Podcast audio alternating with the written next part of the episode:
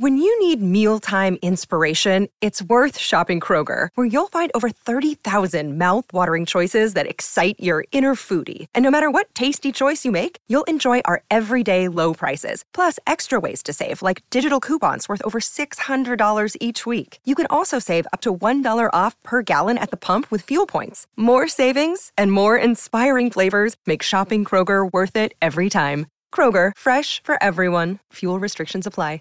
Save big on your Memorial Day barbecue, all in the Kroger app. Get three pound rolls of juicy 80% lean ground beef for $3.49 a pound with a digital coupon. Then get select varieties of flavorful Powerade, Body Armor Super Drink, or Arizona tea for 77 cents each, all with your card. Shop these deals at your local Kroger, less than five miles away. Or tap the screen now to download the Kroger app to save big today. Kroger, fresh for everyone. Prices and product availability subject to change. Restrictions apply. See site for details. It's Let's now ride. time for the words that are recited before each and every game here at Dodger Stadium. Take it away, Vin. It's time for Dodger Baseball.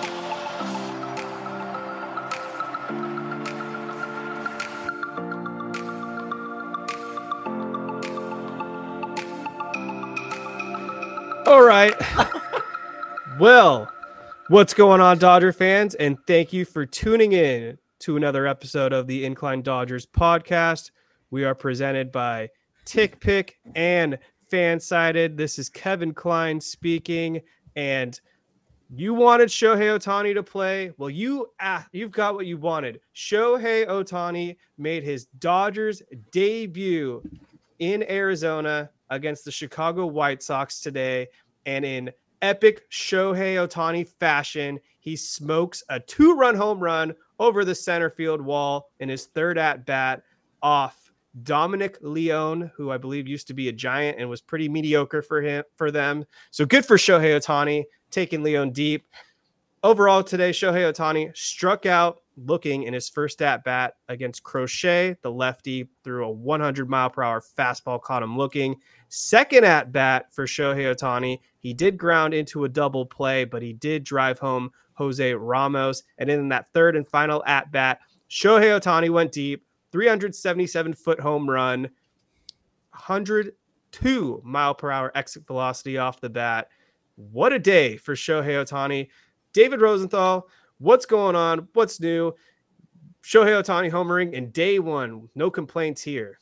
Yeah, I mean, I you kind of figured something like that was going to happen with him. I mean, that's just the kind of things that he does. It's not like a situation where he's hitless for the first four games. I don't think I've ever seen that ever with him. Uh, I think what what took me slightly by surprise is the effortlessness of that swing on the home run. Uh, just opposite field, outside pitch, carried it over the wall. That's a that's a fly out for 99% of MLB hitters, uh, but not him. So I think the elbow's fine. I know last time I was on here, people were worried about his his elbow and if that's going to affect his. Double play ball. So can't ask for much more. Yeah. The Shohei Ohtani effect is in full swing now. And finally, we get to figure out what the top of the batting order is for the Dodgers. More on that in a little bit on why it's the right move, but it's Mookie Betts, Shohei Ohtani, and Freddie Freeman. What's up, Jake Reiner? Are you still disgruntled? no, uh, I got over that pretty quickly today because of what Shohei Ohtani did, and I agree with I agree with David. The the the pitch did not look like a pitch that he was going to be able to hit out, but he basically just muscled it out to left center field and was able to get it over the wall.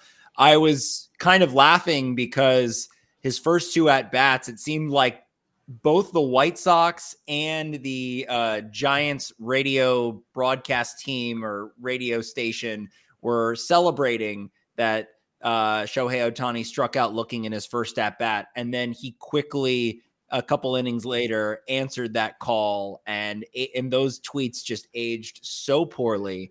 Um, I feel like we're going to get a lot of that this year, but you should never count out Ohtani. You really, you really shouldn't. I mean, even the double play that he hit, he hit the shit out of that.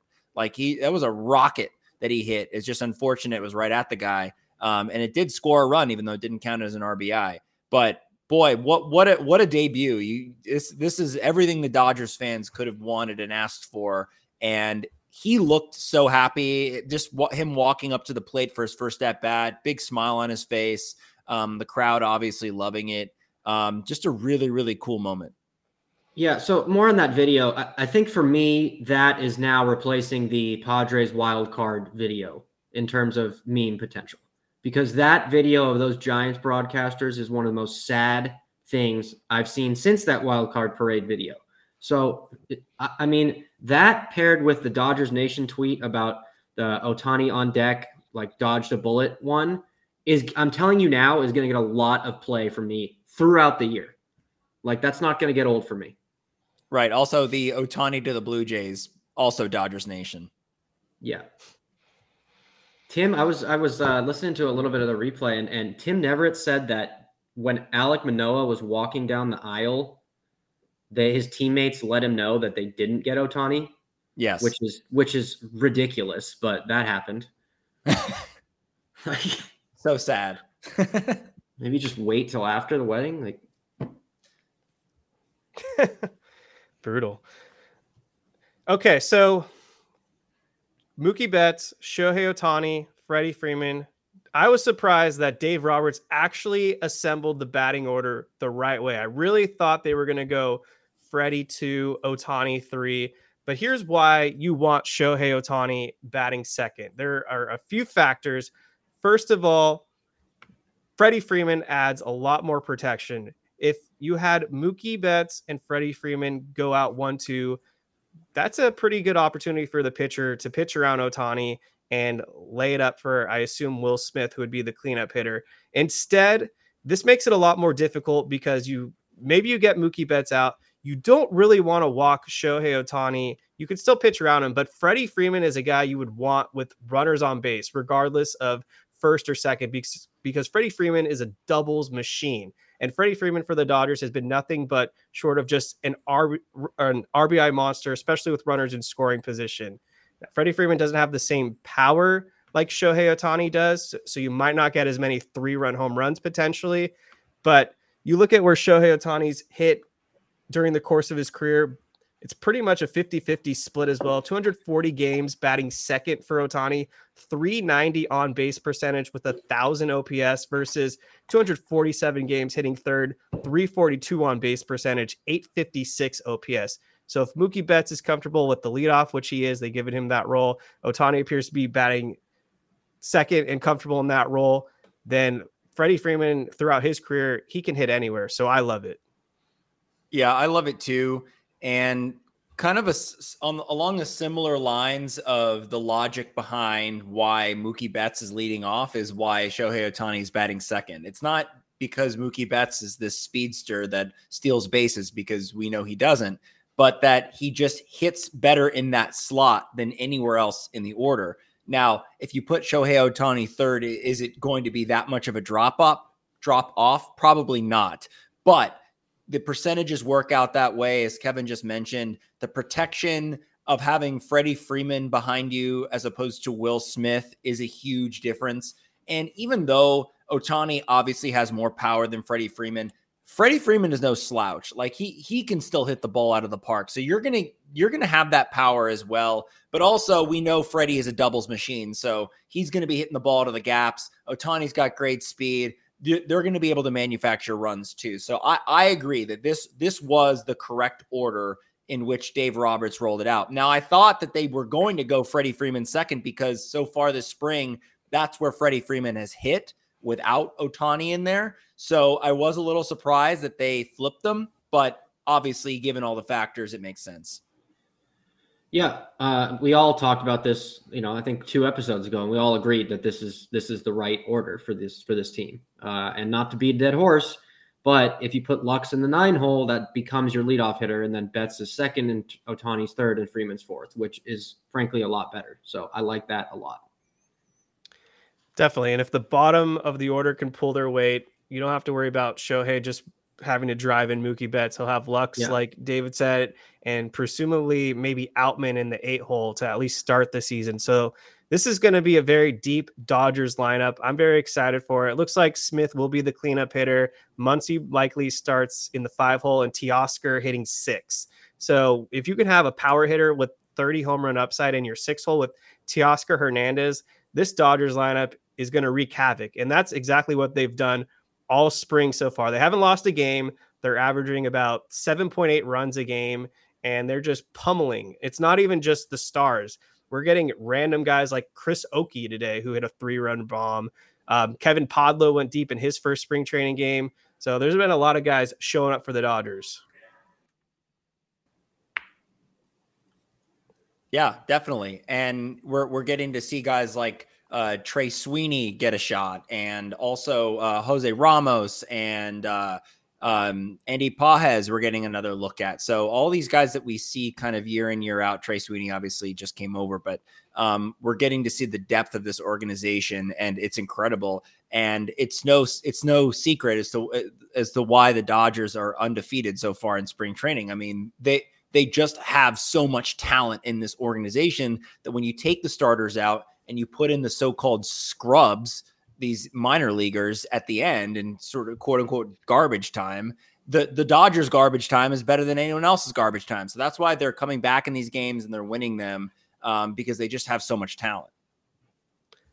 Unironically, it did feel like in 2022 there was something that just worked when you had Mookie leading off, Trea in the two hole, and Freddie in the three hole. For you know, in the postseason, it really carried over. Like Freeman was awesome, and then for maybe it's unrelated or coincidental, but in t- this most recent postseason, Freddie Freeman couldn't do a lick.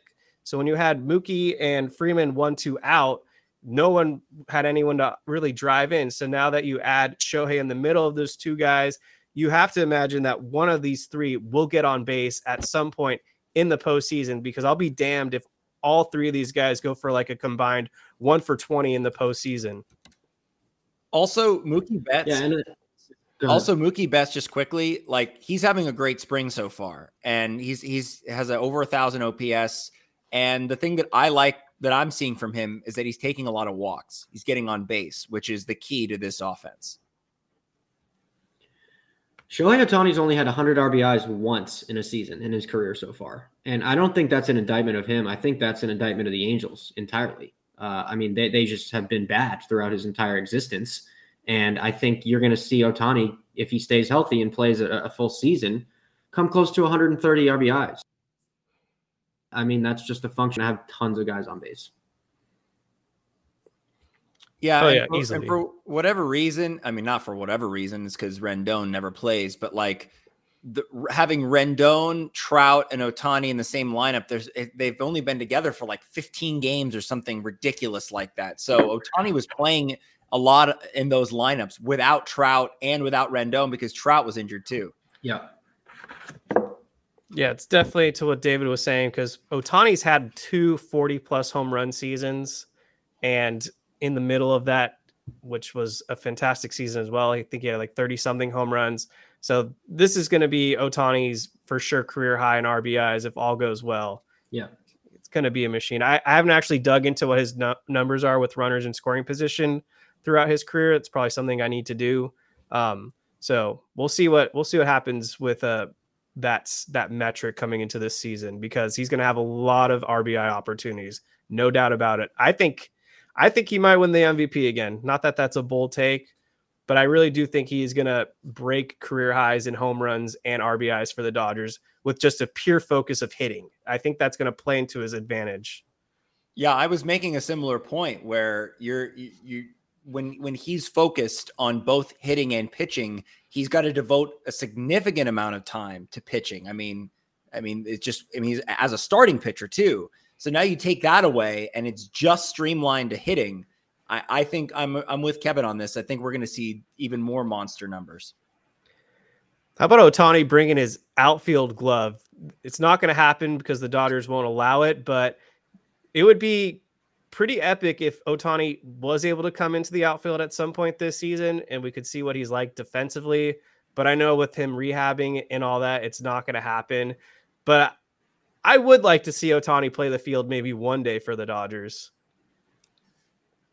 I mean, I, I think that's encouraging for the life of this contract. I'll say that Yeah. uh, because I think you know a lot of people pigeonholed him as as no matter what a DH, uh, but obviously he's extremely athletic. So I think down the line of this contract, you might see that.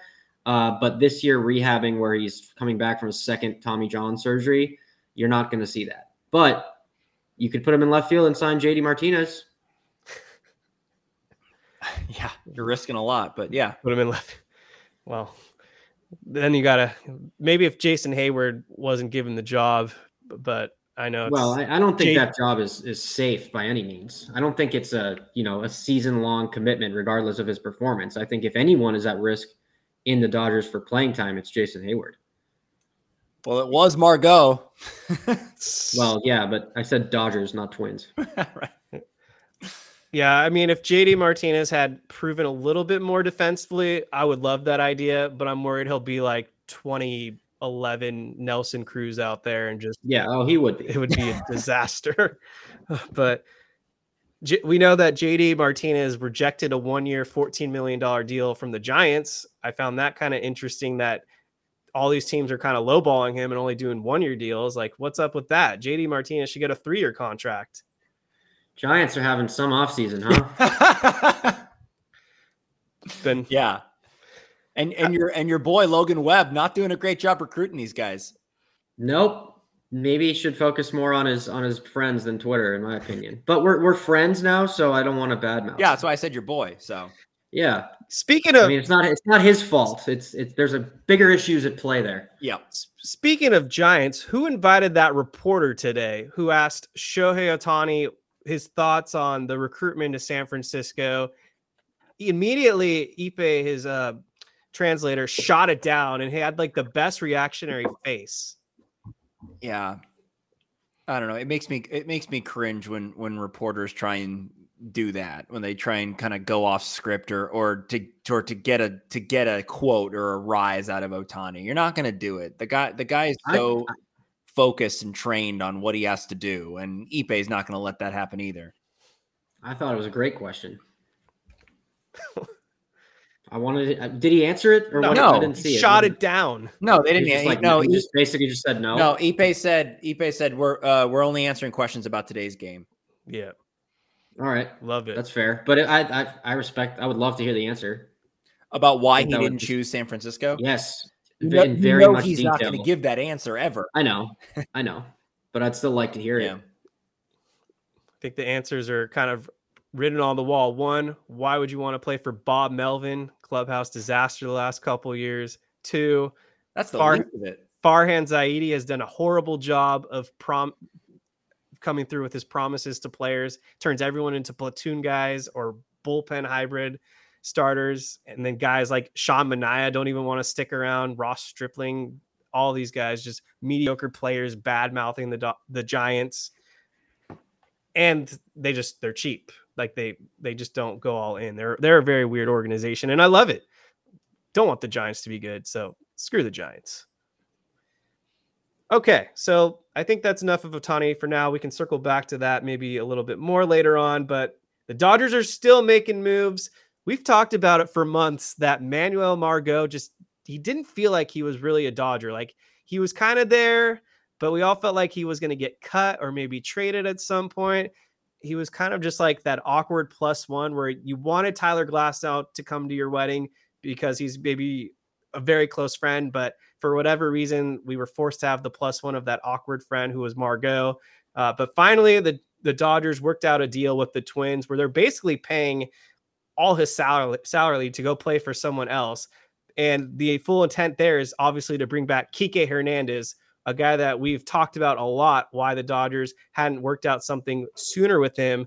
But I mean, this is clear as day. The Dodgers wanted Kiké Hernandez back. Kiké was literally holding out till spring training to return to the Dodgers. And I'm glad that they were able to work out something, a $4 million deal. That's that's chump change. Kiké has deserved it. His postseason track record, which we can expand on in a second, speaks for itself. And he's a great clubhouse guy and he's versatile. So this felt like a bench piece that the Dodgers needed to add. So Kiké Hernandez makes a lot of sense to bring back. I mean, we've I've been asking for that since the start of the offseason.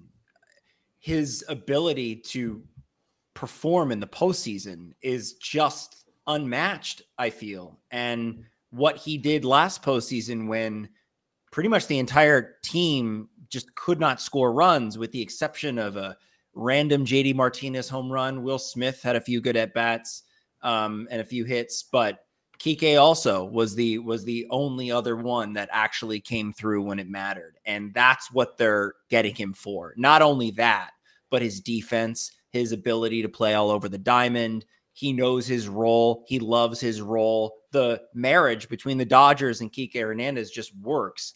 And similarly to what Kevin was saying earlier, is that not only did Manuel Margot not feel like a Dodger, I just didn't understand the fit it didn't make sense to me. It just felt like a guy taking up a roster spot that we didn't need because Teoscar Hernandez, uh, Chris Taylor, and Jason Heyward, to me, that's a fine outfield uh, in terms of starters and backups. And Margot, I just didn't see a pathway for him to get any playing time because he can't really hit that well. He's not known for his bat. He's more known for his glove, and he can't play anywhere else. Whereas Kiké, can spell Gavin Lux, he can spell Max Muncy, and then he can go to center field and spell James Outman if he needs to. So it just made all the sense in the world. I couldn't be happier that this happened. I'm surprised it took this long, but I couldn't be more thrilled about it.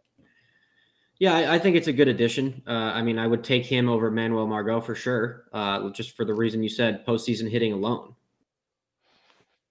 I mean, just significantly more impactful than what Manuel Margot would have done in the regular season and that's not a that's not a slight at Margot. It's just the Dodgers have built a super team. This, I mean, this feels like when you're growing when we were growing up and you build a Madden franchise and you get all your starters and now you're just fucking around with the bench players, so you don't want to see any scrubs out there. That's what's happening right now with Andrew Friedman and the Dodgers. Obviously, Kiké wanted to come back as a Dodger, which goes a long way. I think as a fan, I, I think I, I give him more credit for that than than a lot of people do. Uh, some guys don't really care where they go, and then there's some guys who want to be at one certain place, and that is Los Angeles for Kiké Hernandez. No questions asked. So it's, just, it's a, a, good reunion. I just pulled up Kiké's postseason stats, and they're amazing. I mean, he's played in 72 career games, hit 274 in the postseason with an 893 OPS. He has 13 yep. career postseason homers and 29 RBIs. And last year, he hit 375. He only got eight at bats, but he got three hits and drove in two runs. So in limited playing time, he was impactful. And we know how impactful he was in 2020 that led to the World Series title. So it's this is not just like fans wanting their fan favorite back. Yes, it is that, obviously, but it's also the production. And th- this is just a perfect fit. Yeah, you don't need Kiké Hernandez to win you regular season games, but it's not a, it's not only that he just shows up in the postseason, it's the timing of some of his big postseason moments. The 2020 game seven home run off Matzek to set up the Bellinger home run. And I posted it the other day. Yes, it was a travesty, but this is a guy that in 2019 that took Stephen Strasburg deep in a do or die game. A righty against righty. Like, how can you script that? Put the Dodgers up three nothing. Dave Roberts just inserted him into the lineup because he had a good hunch about it. Kiké went off for three home runs in that clincher against the Cubs in 2017. So he's had a lot of big moments. I like the move. Like I was just saying, like you're not riding Kiké to win your regular season games. He's in there for defensive purposes and to give guys days off. Shortstop, you know, I, I honestly I think I like Kiké over Miguel Rojas at this point. Third base, Muncy's going to need some days off. You can put Kiké there. Second base, maybe even two. Throw him there, and of course the outfield. So saw enough of Manuel Margot. He looked like a washed Carl Crawford out there. Those five at bats were all just abysmal. you mean it was five at bats? freaking grounded into like two double plays. It was weak ass stuff. I don't think I don't think one ball he hit even left the infield.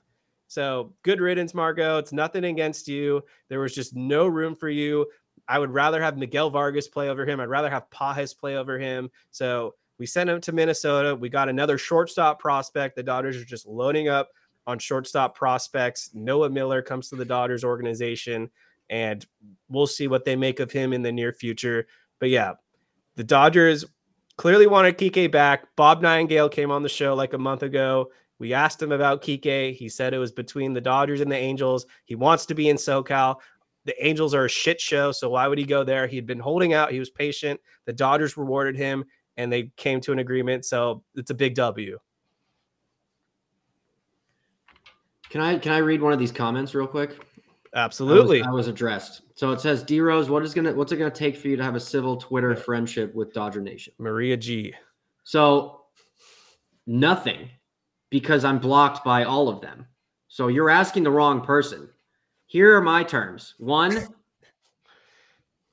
unblock me, just potentially so I and two, I want an apology from the person who wrote that Ohtani tweet. I want them to identify themselves and say my bad. If those two things happen, I will be on my best behavior. That's it though. I think that's fair. I think that's a fair ask. I, don't think I'm asking too much. Distance themselves from that tweet and just have the one person just kind of take the fall. They need a fall guy for that. Yeah, I mean they're they're gonna you know they they apologize for that tweet, but you know something else is coming down the pike where they're it's gonna age poorly, so it's it's just gonna be replaced by something else. That's how they do it. Definitely. Yeah, they've had so many moving parts in the last couple years. I wouldn't be able to even tell you who's doing what over there these days. But yeah, that's how they roll. They are just they have a really bad track record when it comes to Shohei Ohtani. It's as simple as that. So sorry, Dodgers Nation, name dropping you, but yeah, you suck when it comes to Shohei Ohtani. You just you can't get it right no matter how hard you try. So yeah, that's my thoughts on Kiké. That's my thoughts on Margot. That's my thoughts on um, DN. So we've had a number of spring training games now, I believe six of them. So I wanted to get your guys' early thoughts on some guys that are making a good impression on you or maybe a bad impression. Go ahead, Jake. I mean, I'll just I'll just kind of double down on the Mookie Betts thing. He looks really focused and locked in right now. Um, he's like I said, over a thousand OPS so far. He's he's drawing a lot of walks. He's hitting the ball the other way. I saw, you know, we saw him the other day hit like a, a, a nice RBI double down the right field line. Um, he he looks great, and and I'm I'm very very encouraged by that. Um, we saw a little bit of Tyler Glasnow. That was really cool. Um, even by his admission, it wasn't a great outing because he got hit pretty hard, but that's kind of because he was working on a few things. So he looks really good. Uh, I mentioned Trey Sweeney looks awesome. I love the way he goes the other way as a left-handed hitter. Um, and uh, Jose Ramos just I love I love watching Jose Ramos hit home runs because he really pimps them and uh, he hits them really far. Um, so I, I'm I'm like all about him. I, I think he's I think he's terrific. I think the pitcher that's really raising his stock, no surprise, Gavin Stone. I've been talking about him for weeks now. There's been a couple reasons why Gavin Stone was bad last season. He revealed that he had a blister on his foot, and that may have caused him to tip his pitches. The Dodgers also believe that he was tipping his pitches last season. Not really an excuse, in my opinion, but at least they can kind of identify what went wrong with him. But he's made two appearances in spring training so far, and the changeup has looked absolutely disgusting. He's generated whiffs on it. He's got command of it, and his fastball looks really healthy. It's been dialing in around 96 miles per hour with some nasty spin on it. And so Gavin Stone is putting himself in a really good position to potentially get that five spot in the Dodgers rotation. It may come down to where the Dodgers want to limit his innings, but with Emmett Sheehan currently injured, he's dealing with some soreness. Ryan Yarbrough is another guy who's actually looked kind of good early on in spring training. They may elect to give him the fifth spot, but it's kind of until Sheehan comes back and actually starts pitching. It looks like it's a two horse race between Yarbrough and Stone. Save big on your Memorial Day barbecue, all in the Kroger app. Get three pound rolls of juicy 80% lean ground beef for $3.49 a pound with a digital coupon. Then get select varieties of flavorful Powerade, Body Armor Super Drink, or Arizona tea for 77 cents each, all with your card. Shop these deals at your local Kroger, less than five miles away. Or tap the screen now to download the Kroger app to save big today. Kroger, fresh for everyone. Prices and product availability subject to change. Restrictions apply. See site for details. Yeah, it's not going to Stone be looked- Michael Stone looked really good. today. Oh god. Well, yeah, I mean, I, I think Grove, you can't be doing that if you want a bullpen role. Like, you, just, you just you just can't be doing that. No, you can't. You can't give up a three-run shot to Paul DeJong. No, you just that's just you can't you just that's something you can't do, and he did it. So Yeah. I mean, I I I still think he's got good stuff, but it and obviously it's still early, so it's going to happen occasionally. But they deliberately brought him in in the middle of an inning, which tells me that they're trying to make him a reliever, obviously.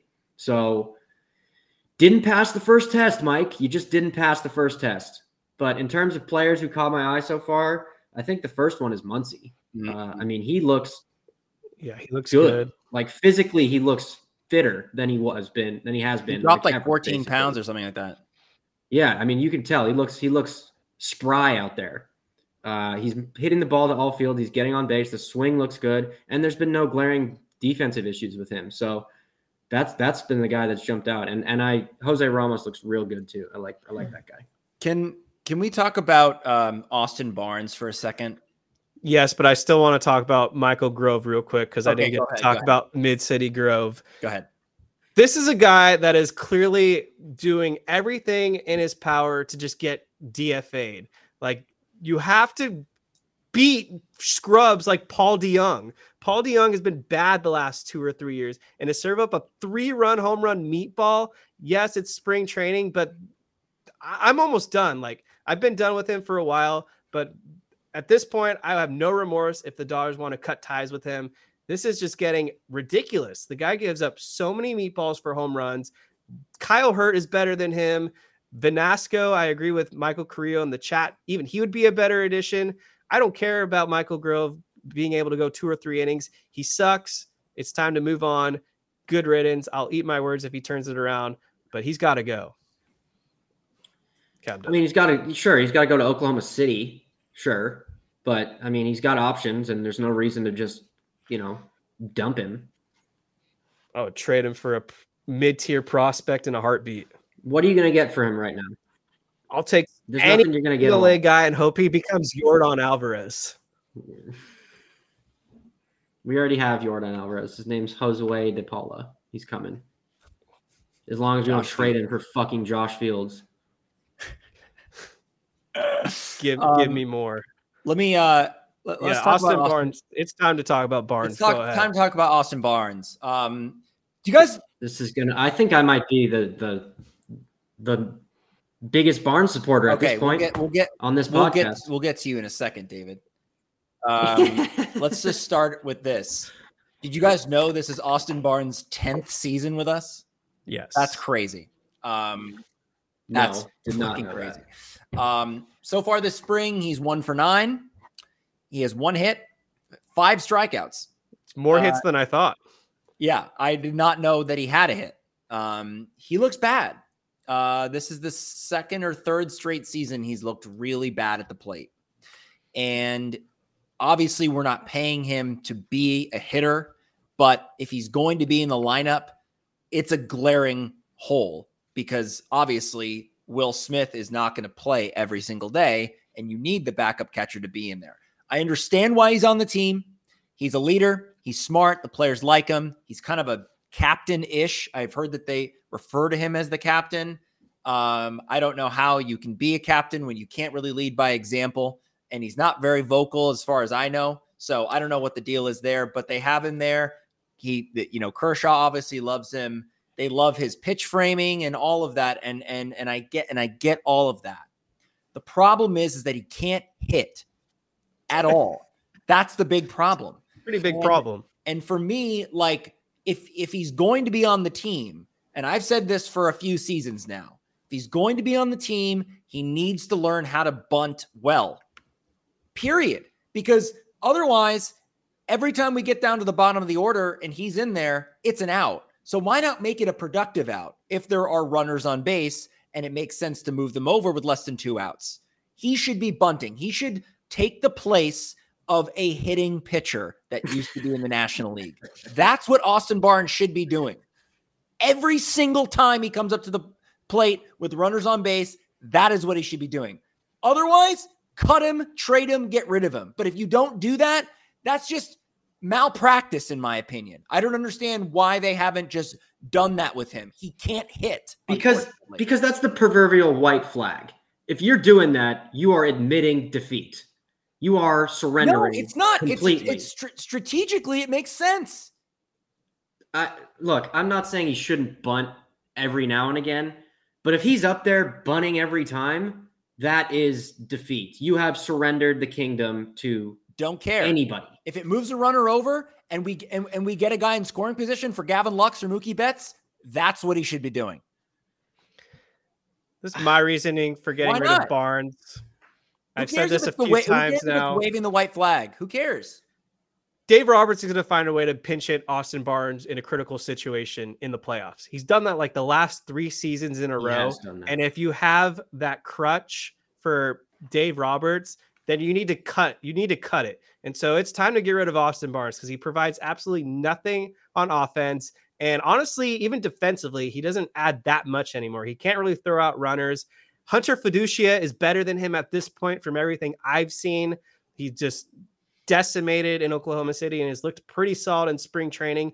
Even Chris Okey, who I think is new to the team, he's looked better than Austin Barnes as a backup catcher. Like it's not very hard to find a decent backup catcher. Like the Dodgers have done it for years now. We could have kept Travis d'Arnaud. We could have probably kept Austin Wynns, who would have been better.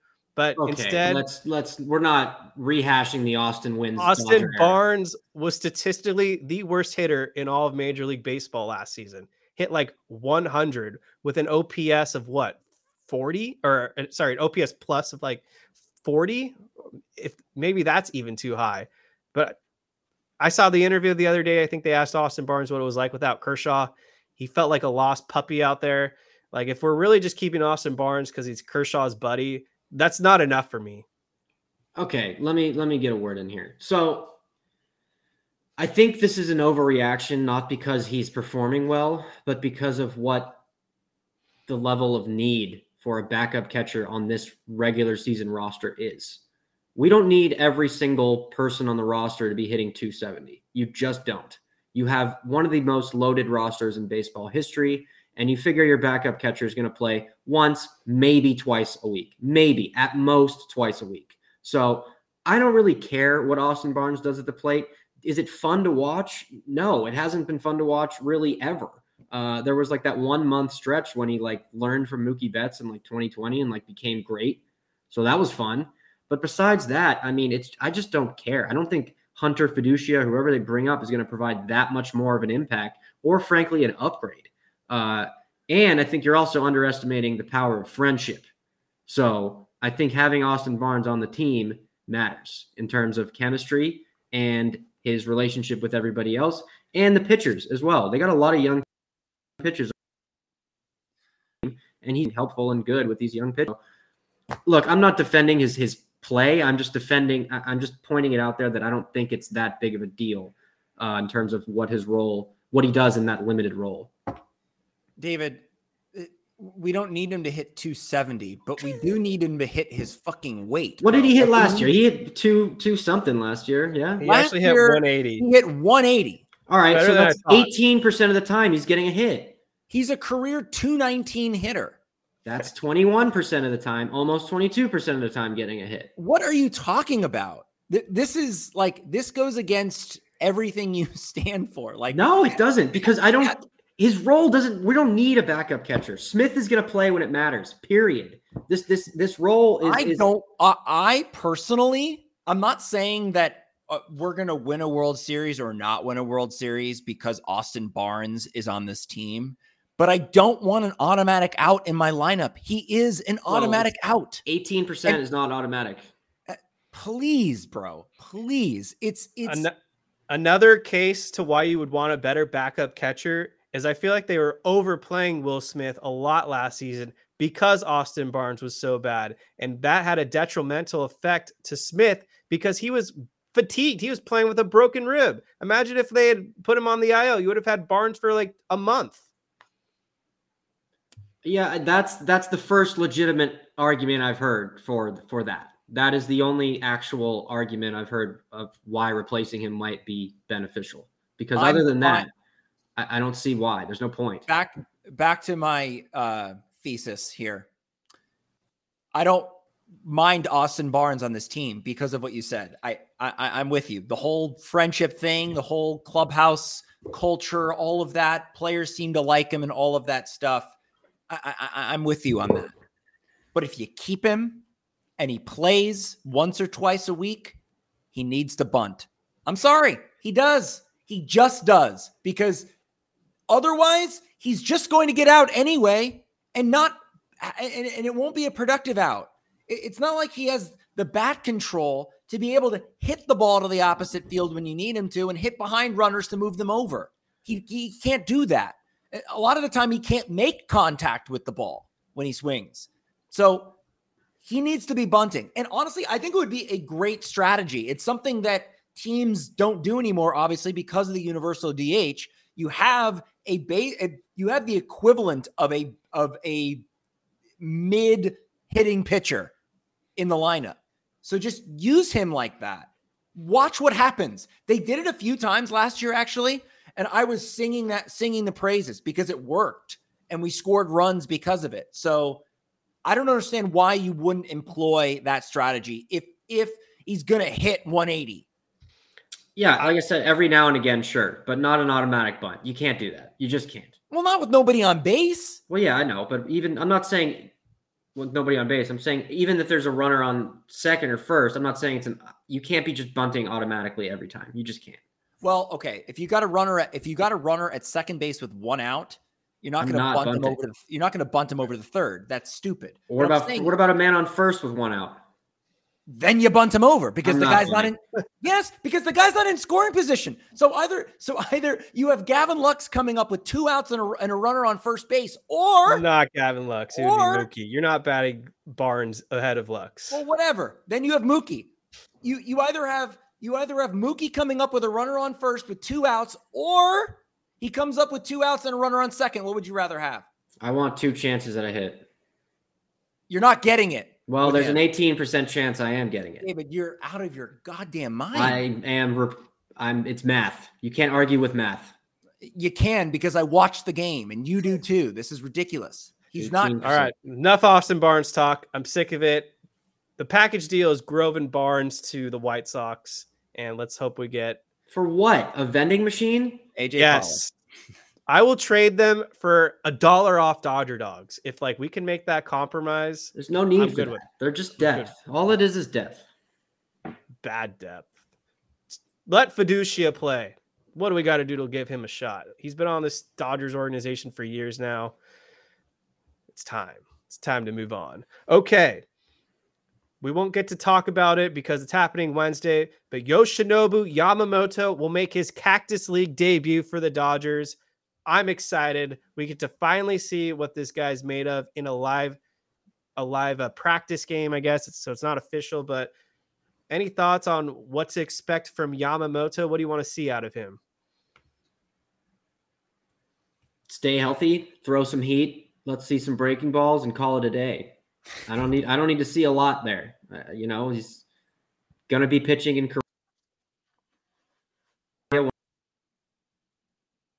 sub ace of this team. Let's get a first look at him and, and get him back on the bench. Don't need to see a lot. Yeah, I think the biggest question mark will be his splitter. It's been such a tricky pitch for many pitchers. If you throw it wrong, it can lead to arm injuries. Um, there has been some talk that maybe the ball adjustment could be a, a challenge for Yamamoto to adjust to the splitter at first, but it's kind of like his his main out pitch. So that's probably what I'll keep my eye out on. Will he throw the splitter? Will he stay away f- from it from now? But yeah, let's see him throw two innings, get at least one or two Ks. Yeah, I, I'm I'm with you guys. Just just I want to see what he looks like, keep him healthy, and and send him on his way. The one storyline that I am following a little bit, which is kind of fun, is apparently he's developed quite the friendship so far with Brusdar Graterol, which I think is Shocker. really, really funny. Um, it kind of reminds me of the Hyun-jin Ryu Juan Uribe um, friendship. Um, I saw a video that Dodgers posted of uh, Brusdar Graterol doing the uh, doing his impression of Yamamoto and the uh, javelin throw. Um, so that that's re- that's really cool. Just seeing the way that um, Yamamoto and Ohtani are mixing in with the guys is great. Do you think Yamamoto's glove deserves a 10 out of 10? Oh, yeah, absolutely. the glove was pretty sweet. That's sick. That glove is awesome. Moose 1032, thank you so much for the super chat. He's telling us that he loves the podcast and to keep it up. Well, we can definitely keep it up for you. We really appreciate your support, Moose. You've been like our MVP every time you come on through, dropping those super chats. So we really appreciate it. And you can DM me anytime if you want to talk some Dodgers one on one. I'm always open to chat some Dodgers baseball. And I'm going to open it up for the chat overall right now. If you want to ask us specific questions, we can do a quick q&a for a few minutes or so then we're going to get into the incline awards I've been building this up for months it'll be the third annual incline awards i've got all the ballots tallied up we definitely surpassed last year's vote total so thank you guys um, and quickly let me shout out TickPick because they are the proud sponsor of the incline dodgers i was looking at the spring training prices just the other day and you could have gone to shohei ohtani's debut at um, Camelback Ranch today for dirt cheap if you had used the TickPick app. It was like $23 to get into the field, which I was shocked. I was expecting for Shohei Ohtani's first game with the Dodgers to probably be at a minimum 40 to $50, even though it's a spring training game. Um, but yeah, $23, no service fees at checkout. What a bargain. And you can use them to go to concerts. Just got an email from TickPick that something corporate, uh, a punk rock band from like the early 2000s announced a tour. So I appreciate those tour tour notifications as well. So you can download the app and get your Dodgers regular season tickets as well.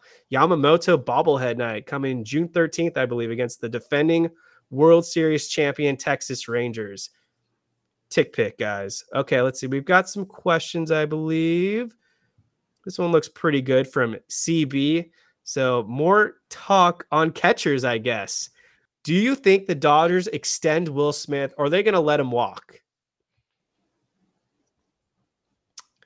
I think that they're going to keep him. It seems as though they really believe in Will Smith. He's the number four hitter in this lineup. He's shown that he can come alive in the postseason. He actually was one of the only hitters last year to to actually get some hits and drive in some runs. And he was huge in that 2020 title run.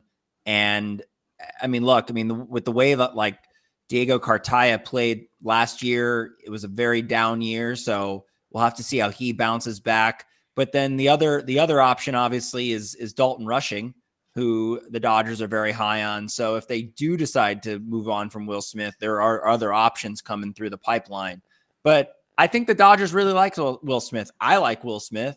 Um, I've always been a fan of his, so I, I believe that they'll keep him. I think the timing works out really well. Uh, they got him for this year and all of next year, so I think those two years will be you'll you'll really see what you have in Cartaya and you'll see what you have in rushing, and then they'll be able to make a decision on if they want to extend Smith uh, or go with those two guys, or or look outside the organization. But uh, he'll be 30 at the time of his contract is over, so I don't think he's going to command a huge deal.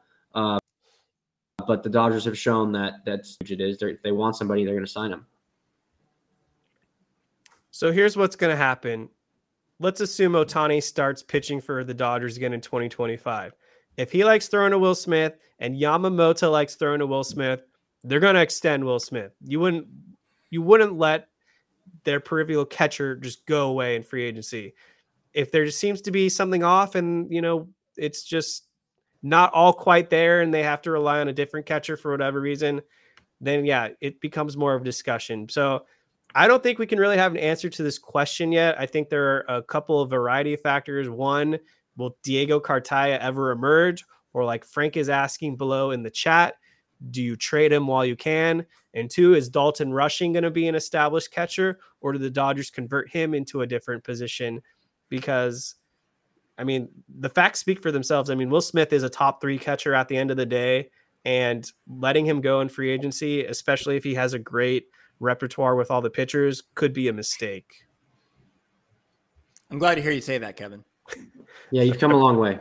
I've come a long way. I'm a defending Smith now, and David is defending Barnes. We really, yeah. I mean, I didn't. we in? I wasn't signing up for it, but I, I felt I had to.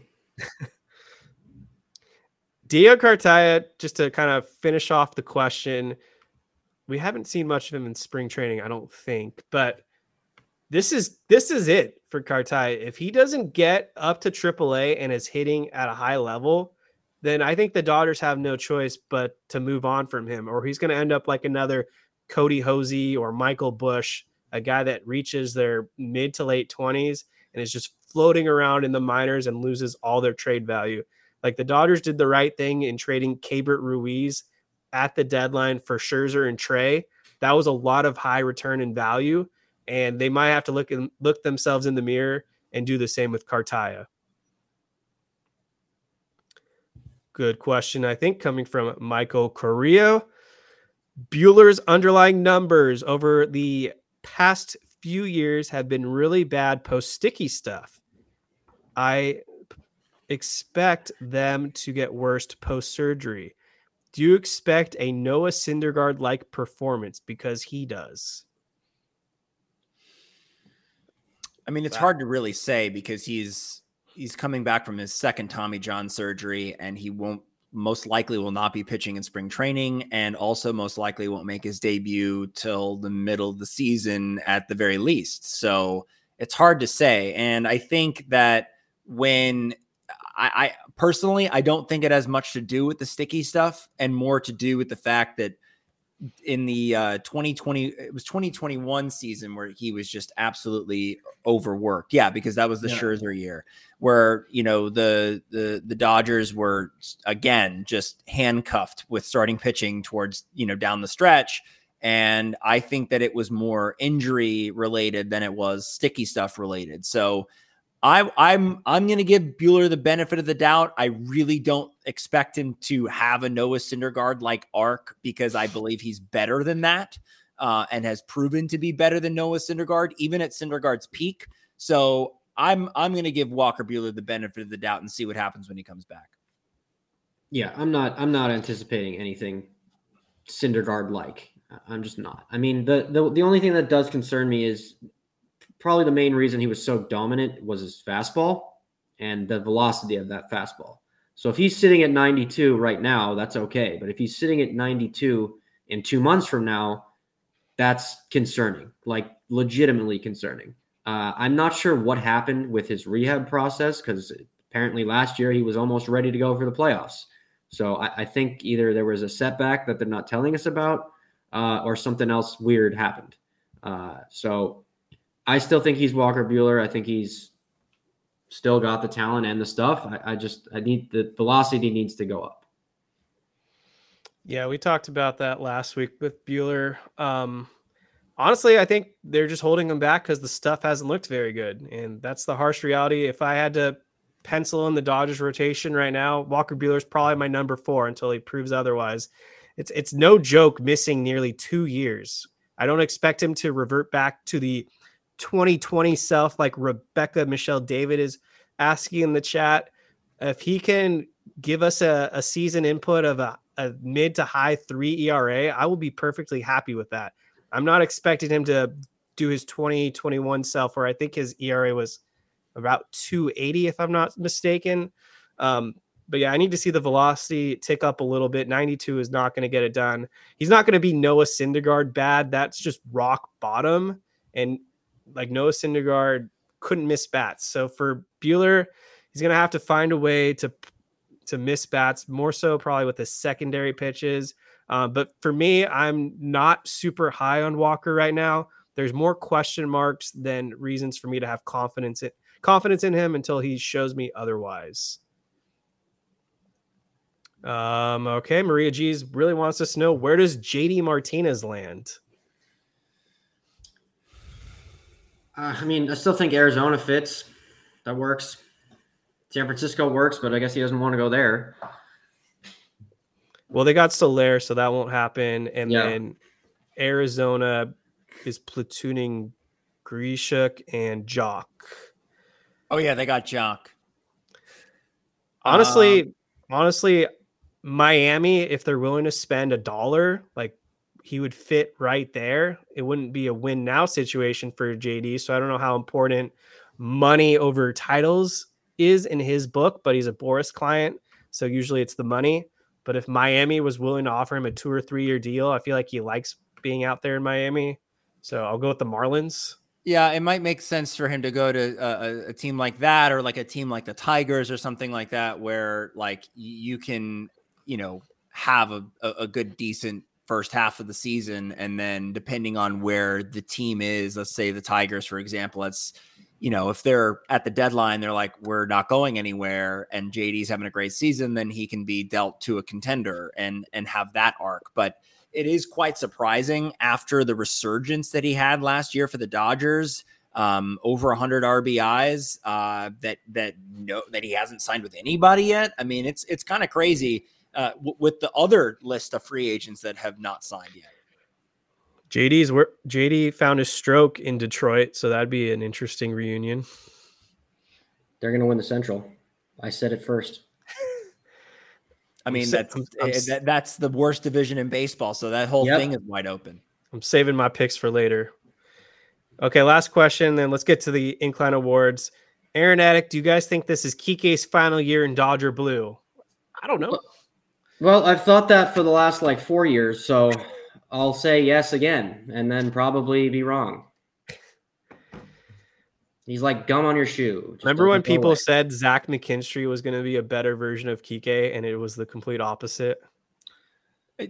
McKinstry actually had a good stretch there before he got hurt, and then it was that it just it never happened after that. Yep. But I mean, look, I'm a proponent of keeping guys around that have postseason success, and if Kiké kind of does what we know he's capable of doing this year. I don't know why they wouldn't just keep him around, but it may just be like a contract thing. I don't know what what based on what he does this year, what kind of contract he's going to command. I think didn't they sign him to like a a, a one year four million dollar contract, right? Mm-hmm. So yeah. He plays better, he didn't really have a great overall season last year, so it's probably why he didn't get that much money. But if he does have a great bounce back year, then he will command more money, and then you have to have that conversation. But for me, like if he's willing to stick around in the role that he is so good at with the Dodgers, I don't understand why you wouldn't keep him. Yeah, he he made more than Amed Rosario, and I think he has a better shot of sticking with the Dodgers than Miguel Rojas might. So I mean, yeah. Amed Rosario didn't even make the postseason roster, so we didn't even mention Cody. Great though. We didn't even mention Cody Bellinger going back to the Cubs. What a what a fall from grace. Eighty million dollars is what yeah. he got. He wanted over two hundred million. Poor guy. Yeah, eighty million. Such a poor guy. That sucks. Yep. I can sense the sarcasm. Okay. What the hell's going on with Blake Snell though? Can we just for one second like what what the hell is why does nobody want him? No one wants to give him 9 years. Well, he's definitely not getting close to that now. Yeah. I, but I think he would take what, four years, 100? Probably. I, I, think if he took that, he would have signed by now. I think he wants six plus. I mean, is this guy going to get signed before the season? He might not. It's crazy that the reigning Cy Young Award winner is not signed yet. Because because everyone knows he's a fraud. To a degree, yes, but he's still an all-star pitcher at his worst. Like we just saw it with Rodon a year ago, pitched out of his mind and then was trash for the Yankees. So I think teams know they don't want to fall for that trap again. I think Snell caves by I'll say April at some point, and he'll take a four or five year five year deal. But for now, I think he's sticking to six plus. You think the hmm. season starts without him? Yes. I think an injury opens the door. I don't know. He might that's have to. He might have to take a one year deal and start over next year. That's that's wild. Would I rather have Snell or Glasnow? Glass now, duh. What kind of question is that, Yongi? Okay, not a duh for me. It's not a duh. Que- that's not yeah, a duh. I, I, I, might. I might honestly take Snell. Well, you don't like Tyler Glasnow, but that's a whole nother. Yeah, I do. I just have doubts what? on his health. I don't not like him as a player or a person. He just texted me. He texted me numerous times saying he's bad, but well, he I'm was bad for a while. We killed him in the playoffs. Yeah, poor Glasnow got decimated by the best team of the decade. That should, should totally be a knock against his career. Austin Barnes was on that team. Austin Barnes didn't do anything against Glass And who, now, and who owned Blake Snell? Austin Barnes. but what, Barnes. that was when Barnes was actually good. That's like yeah, that was 40 when Barnes had his magic with him. People are underrating how good Tyler Glasnow is going to be with the Dodgers. This guy was pitching with like a detached ligament in his elbow for almost three years and finally went to the right doctor and figured that shit out. Like when he was back with the Tampa Bay Rays um, last season, nobody could hit hit his curveball. Barely anyone could touch his curve, his, his curveball or his slider. And he's throwing 98, 99 miles per hour right now with the Dodgers this early in camp sign me up. He is about to be a breakout pitcher in the prior lab. So very underrated guy. I've He always felt will that. if he pitches. Uh, there's no doubt in my mind he will be that elite. He's just got to pitch and he's got to stay healthy. That's the only Well- knock I have against him. Always an if with most pitchers. That's just how it is with today's game. Kershaw's always hurt, but when he's healthy, he's locked in. Yeah, but you- but but you under but you understand this. It's like Kershaw during Kershaw's peak, he was not hurt. Like define peak.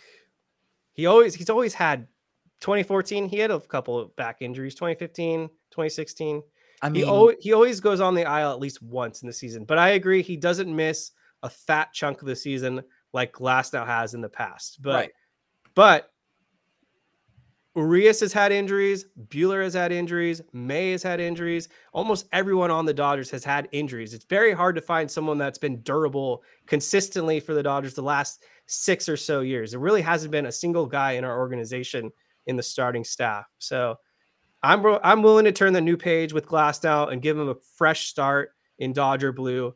I really do think this is going to be the breakout season for Glasnow. Can't promise you what he'll be like in three years, but this season I think he's going to be relatively healthy. Austin Barnes walked twice against Glasnow in that World Series. Didn't get a hit. Also got caught stealing.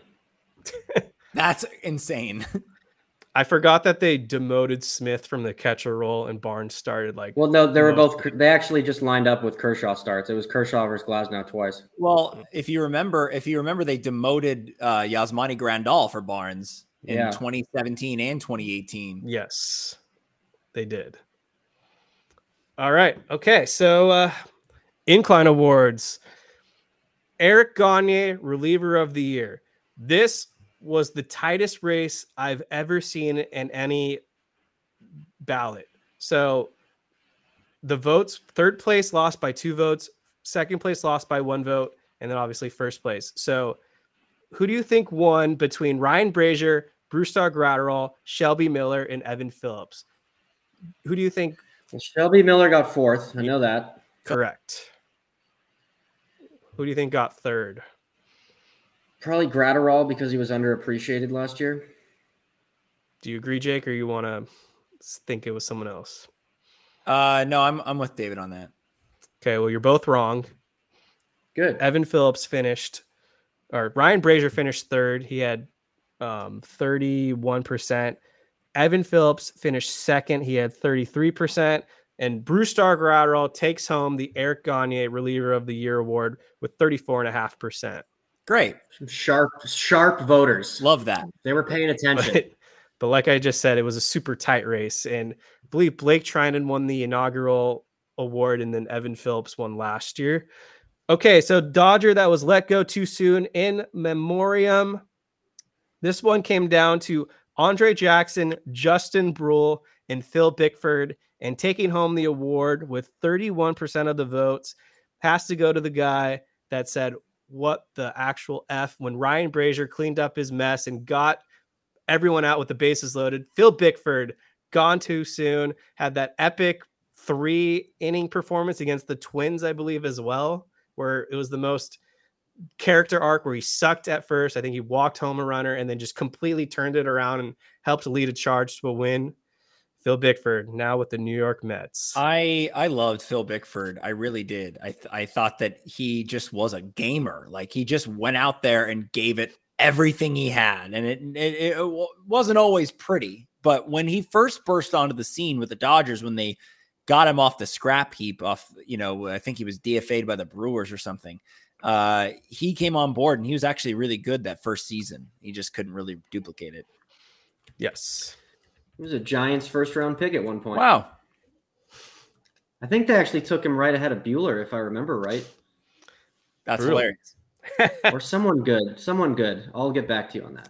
Yeah. The best blooper gift worthy moment. So I believe last year David Vassegh won pretty easily. I don't remember who Holy won crap! Holy crap! year one. I can't remember. Fucking dork. Such a dork. But this one I don't know if I agree with, but the final two Ryan Stanek had a complete meltdown on a balk call and got ejected. And then Miguel Rojas on ESPN quoted saying, Sorry, guys, I need to make the play real quick. So this one was 35% going to Miguel Rojas. That was His- a great moment. His one accomplishment. He was the mi- it was last uh, he was I mic'd up. say He was mic'd up during an ESPN broadcast. That was really great. So the one that I was hoping would win, tied for last. Brett Baty misplays a pop up and eats it in the face. that was so bad. that, That was, that was hilarious. It was the most Mets thing of that season. Uh, I love that he lost it in the in the sky or the lights or whatever, and then like I think he made like a diving attempt to try and catch it. It, it was just a like a you needed that clown music, whatever that Dun, song dun, is. dun, dun, dun, dun, dun. Yeah, Yeah. that one. Gerardo Parra, Ultimate Dodger Killer. We had a lot of nominations. Cody Bellinger, Jake Burger, Cor- Corbin Carroll, Tommy Pham, Keibert Ruiz, Blake Snell, and Justin Turner. This one came down to Jake Burger, Corbin Carroll, and Blake Snell. To me, it was to, regular season Jake Burger. I had never seen a guy torch us like that. That was From I, two I different remember- teams. I remember I voted for him in this in this category. So I don't know if he won, but that Jake Burger destroyed us. He got third. Blake Snell got second. Corbin Carroll, with 33% of the votes, Yeah. is the Dodger killer He owned us in the playoffs too. Yeah. all season. Best individual game, another tight race. Mookie Betts goes four for four with two home runs and four RBIs on June 30th against the Royals. Freddie Freeman homers in a four hit game on his birthday against the Padres. Max Muncy goes three for three with seven RBIs, including a grand slam against the Giants on April 10th. Ryan Pepiot takes a perfect game into the seventh um, in September against the Marlins. And Emmett Sheehan debuts with six innings of no hit ball um, against the Giants. So this one came down to the Mookie Betts 444 two home run game against the Royals and Max Muncy with a seven RBI night against the Giants. And to no surprise, the Giant Killer won Max Muncy with 27.5% of the votes. Yeah, if if this was a uh, a Giants podcast and they were doing the reverse awards, like Yes. the the award would be the Max Muncy Giant Killer Award because he just owns that franchise. Aaron Edick bringing up a good point. Kiké did used to torch Madison Bumgarner. That was Oh my god, yes, hilarious. yes. Dodgers Cy Young, Brusdar Graterol, Clayton Kershaw, Bobby Miller, and Evan Phillips. Who won? Mm, probably. I mean, if Graterol wins, I am impressed with our voters. I mean, he won the reliever, so I don't know. Maybe Bobby Miller. I don't think so. No. I think The it's him- I think guy- it's Graterol or Kershaw. The the guy that I was clamoring to start ahead of Lance Lynn, and I was told no, that's ridiculous. Was our Cy Young Award winner Bobby Miller? Forty-three percent of the votes takes home a Cy Young in his rookie year from us. Kind of. from the voters.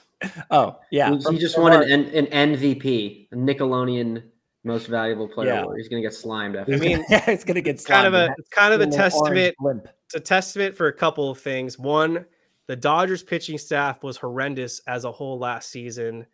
So for a rookie to take home the award, it's not a knock against Bobby Miller, but it's more kind of like, yeah, it was not a really good representation from the starting staff. wasn't like when last year Urias won easily or whatever. Just just a tough year for this starting staff, but that's how it goes. Congrats, Bobby Miller. Zombie Nation home run of the year. I'm just gonna give the award winner right now. Mookie Betts hits a game tying home run off Josh Hader in the ninth on May 5th against Yeah. the Padres. Half the votes went to Mookie Betts. Yeah, that was that was such a cool moment. This one I just threw in as a new award, and it was a landslide. The Pedro Baez Inherited Runners Bust of the Year. Noah Syndergaard with 90% of the votes. Ninety percent. Who was the other option? Jake Marisnick, who didn't get a vote. Gavin Stone, who got five votes, and and Trayce Thompson, who got one percent. Is it was it is this like the worst Dodger award? Is that what Pretty this much, is? yeah. Okay. Pretty much just a chance to shit on someone. So Yeah, C- Syndergaard, boy. okay, hosts most wrong take. So to Oh. recap, Yes, this is my Jake- favorite one. Jake took home the first award when he said Kenley Jansen is no longer a high leverage reliever. and then Jansen goes on to just dominate and basically rejuvenate his career. Yep. Last year, I said Tyler Anderson would be a roller coaster and bad and doesn't belong in this rotation. He goes on to be an all star. Yeah, he was do- dominant. So, so year three, here we go. Did I finally win one? David confidently picked the Padres to reach the NLCS for months while simultaneously calling the D backs frauds. Padres failed to reach the playoffs while the D backs reached the World Series. Correct. Jake, this was just popular vote from the Yep. people, stated the Dodgers would start 40 and 10. They started 31 and 19. I guess you were a little aggressive with um, coming out of the horrible. gate. And then Kevin believed the Angels would trade Shohei Ohtani to the Dodgers I'm by the trade one. deadline. And Arte Moreno just refused to let it happen. I won. I, I- definitely won. So yeah, David called it. 84% of the votes goes to David Rosenthal. It was a very rough stand you took. Yeah. So congrats. Uh, uh, hey, I was the last one to not win one, so I, I I'm, I'm you. You set you trailblazed the path for me. Year four is You're going to welcome. be a big year. Um, well, the I mean, the thing is, is that the Dodgers ended up having like a forty and ten August or something like yeah, that. Yeah, whatever. That's not what you said. You said No, I'm just start. pointing. I'm just pointing it out that it wasn't Right. that bad of a take. Yeah, I feel like you've had worse that should have been on there. I feel like you got lucky by having that be on there. I asked for, for everyone to remind me so that I could put the worst nominations, but yeah, I only could go off what I remembered. that's fair. I know Well, that okay, after the so fact. I, I actually, I actually remember one of my takes that I that I'll share with you now, and you tell me if this would have beaten you or not. Okay. I I said Julio Urias Cy Young. I mean, I think that might beat me. Eli. I don't know. I mean, it's, I don't- it, it would be close. I don't think it would have won, but it definitely would have gotten I mean, 30, 30 something percent. Yeah. he was. I mean, I think he would have won. Not only did he not pitch well, he was basically in jail. So, yeah, I think that would would have, win. would have been a tight race. Yeah, but you see, you had the two parter there. You had did. You had the D backs yeah, being frauds and the Padre, and they and they just yeah. yeah. I'm not. I'm not defending my take. It's it's bad, but I, I think it would have been a fair fight. No, it- no, definitely, It would have been a lot closer. I still think David would have won, and it's just it's just ironic because I was talking about how well Bobby Miller was pitching against the D-backs, and I'm like, oh, I'm told, oh, you should just discount that because the D-backs are in a slump. Little did I know he was dominating in the regular season against a team that would go on to win the World Series, or No, sorry, reach the. NL pennant. So yeah, so so that's why I'm saying year four is a big year. Someone's gonna move ahead in the standings. We're all tied at one now Yeah. nice. hosts most right take. So I believe Jake won that one last year because you said the Dodgers. No, you said this was back to Julio Urias. Ironically, I think you were like, someone wrote an article, trashed him. You're like, trust Urias, and then he would oh, go oh, yeah, on like to Plaschke or something. yeah. Yeah. go on to like lead the NL and ERA. So Anyway. this year, David, Dodgers will trade for Lance Lynn before the trade deadline, and you got your wish. The Dodgers did trade for Lance Lynn, and that was their big deadline move. Sadly, Jake don't hand the division title to the Padres just yet because the Dodgers are better than people think they are. Dodgers won the uh, NL West and the Padres missed the postseason. And lastly, me, Kevin, starting Lance Lynn in a postseason game would lead to a disaster because of his home run issues. Lynn gave up an MLB record four home runs in one postseason inning. The Dodgers obviously didn't go with Pepiot. I regret that. So, anyways, I'm You the winner. Yeah. I'm the winner. 62%. I- I'm so glad Lance Lynn is a thing in the past. Who was second? Um, you were second, 31%. Nice. All right, whatever. This is David's classic award, the Dennis Santana Memorial Gargantuan Nut Sack. So Alex Vesia was a two-time reigning champion, so he got grandfathered in for a third opportunity. Came down to Ryan Brasier and Joe Kelly, though. So who do you think took home the nut sack? I'm gonna go Brasier. Yeah, it's got to be Brasier. It is indeed Ryan Brasier, 41%. Joe Kelly, second, 31. Brusdar Graterol, third. All right, we're down to the final th- four awards, it looks like. So, Andre Ethier, regular season clutch moment. This one also goes to Mookie Betts for that game tying home run off Josh Hader in the ninth. It was a it was a big home run for Mookie that year. Idiot of the year, Yes. this one was this one was tough, but uh any Braves fan, Bill Plaschke, Jon Heyman, Molly Knight, the Padres jumbotron operator, and Julio Urias. That's so many options. How is also how is Ben Verlander not on there?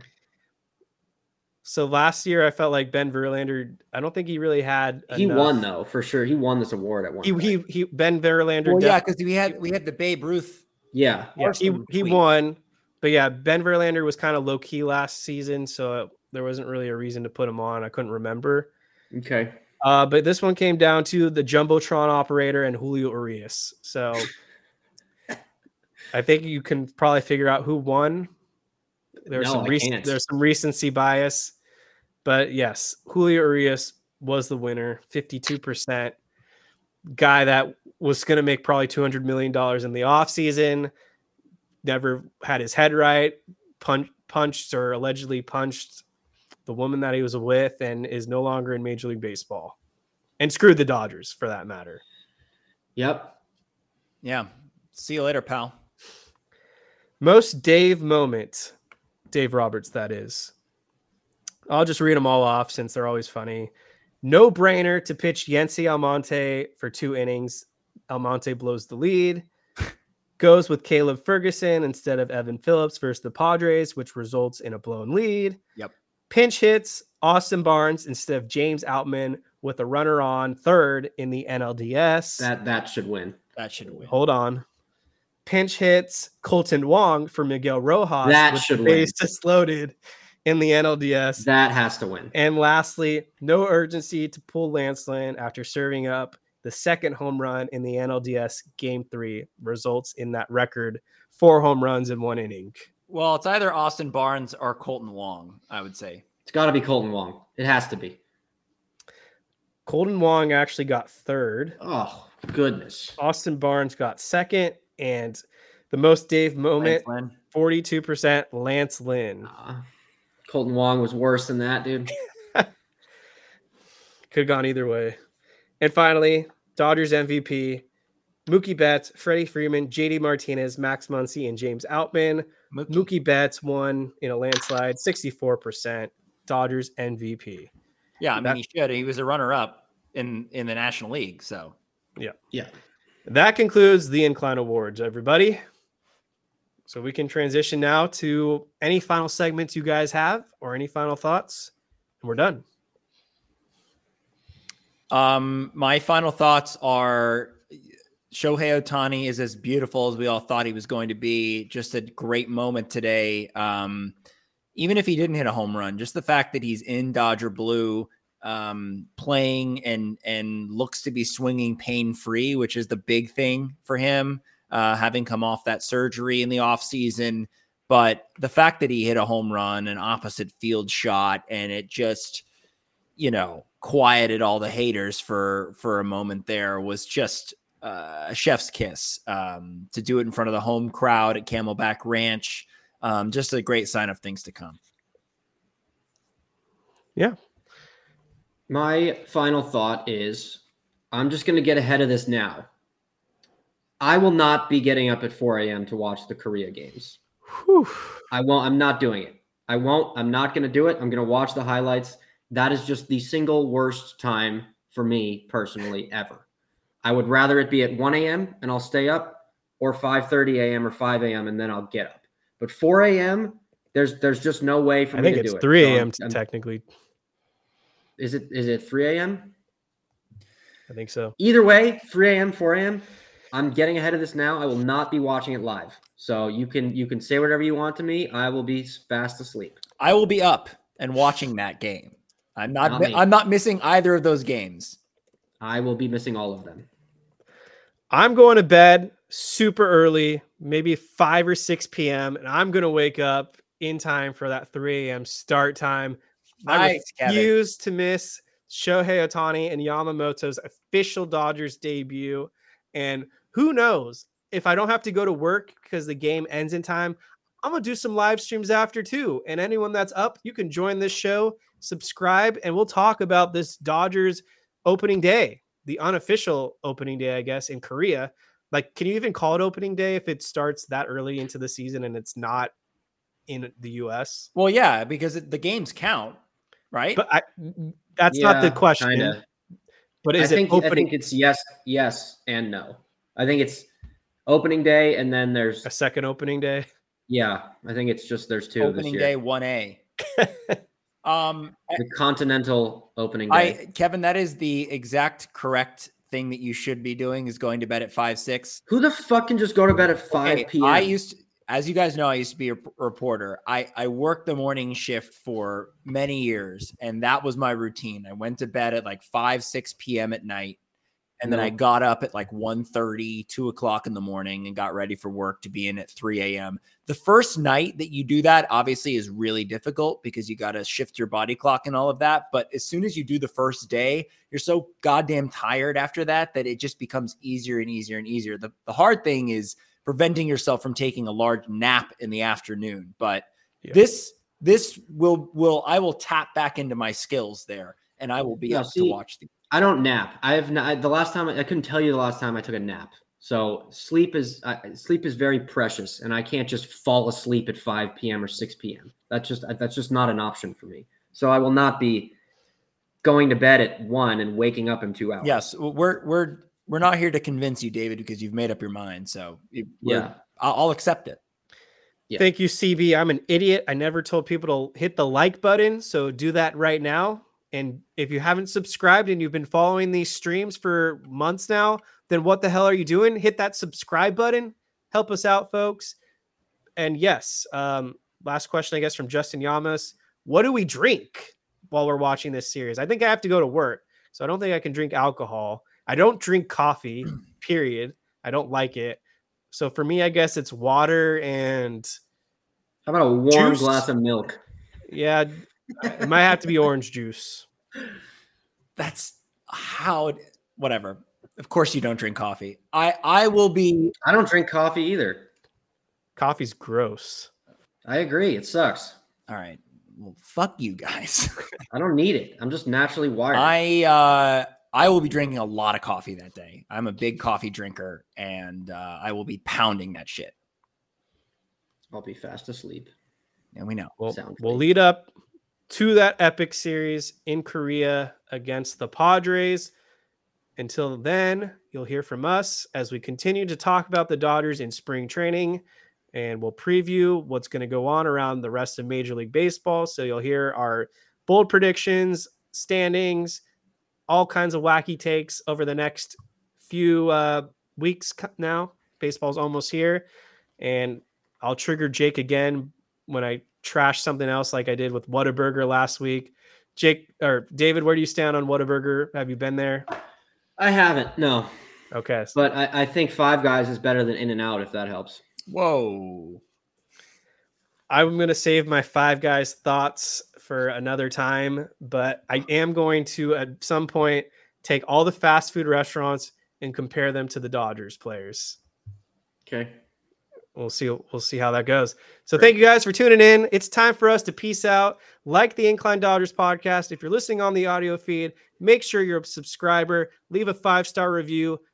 Drop your thoughts on the Shohei Ohtani home run and your expectations for Shohei Ohtani heading into 2024. I want to hear all your guys' predictions on what you kind of expect from Ohtani. Thank you guys. Incline Dodgers podcast out.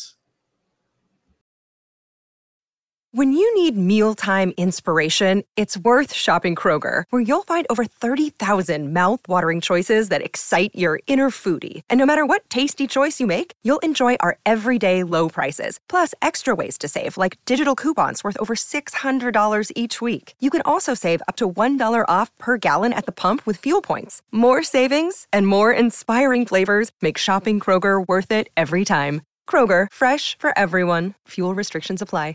Save big on your Memorial Day barbecue, all in the Kroger app. Get three pound rolls of juicy 80% lean ground beef for $3.49 a pound with a digital coupon. Then get select varieties of flavorful Powerade, Body Armor Super Drink, or Arizona tea for 77 cents each, all with your card. Shop these deals at your local Kroger, less than five miles away. Or tap the screen now to download the Kroger app to save big today. Kroger, fresh for everyone.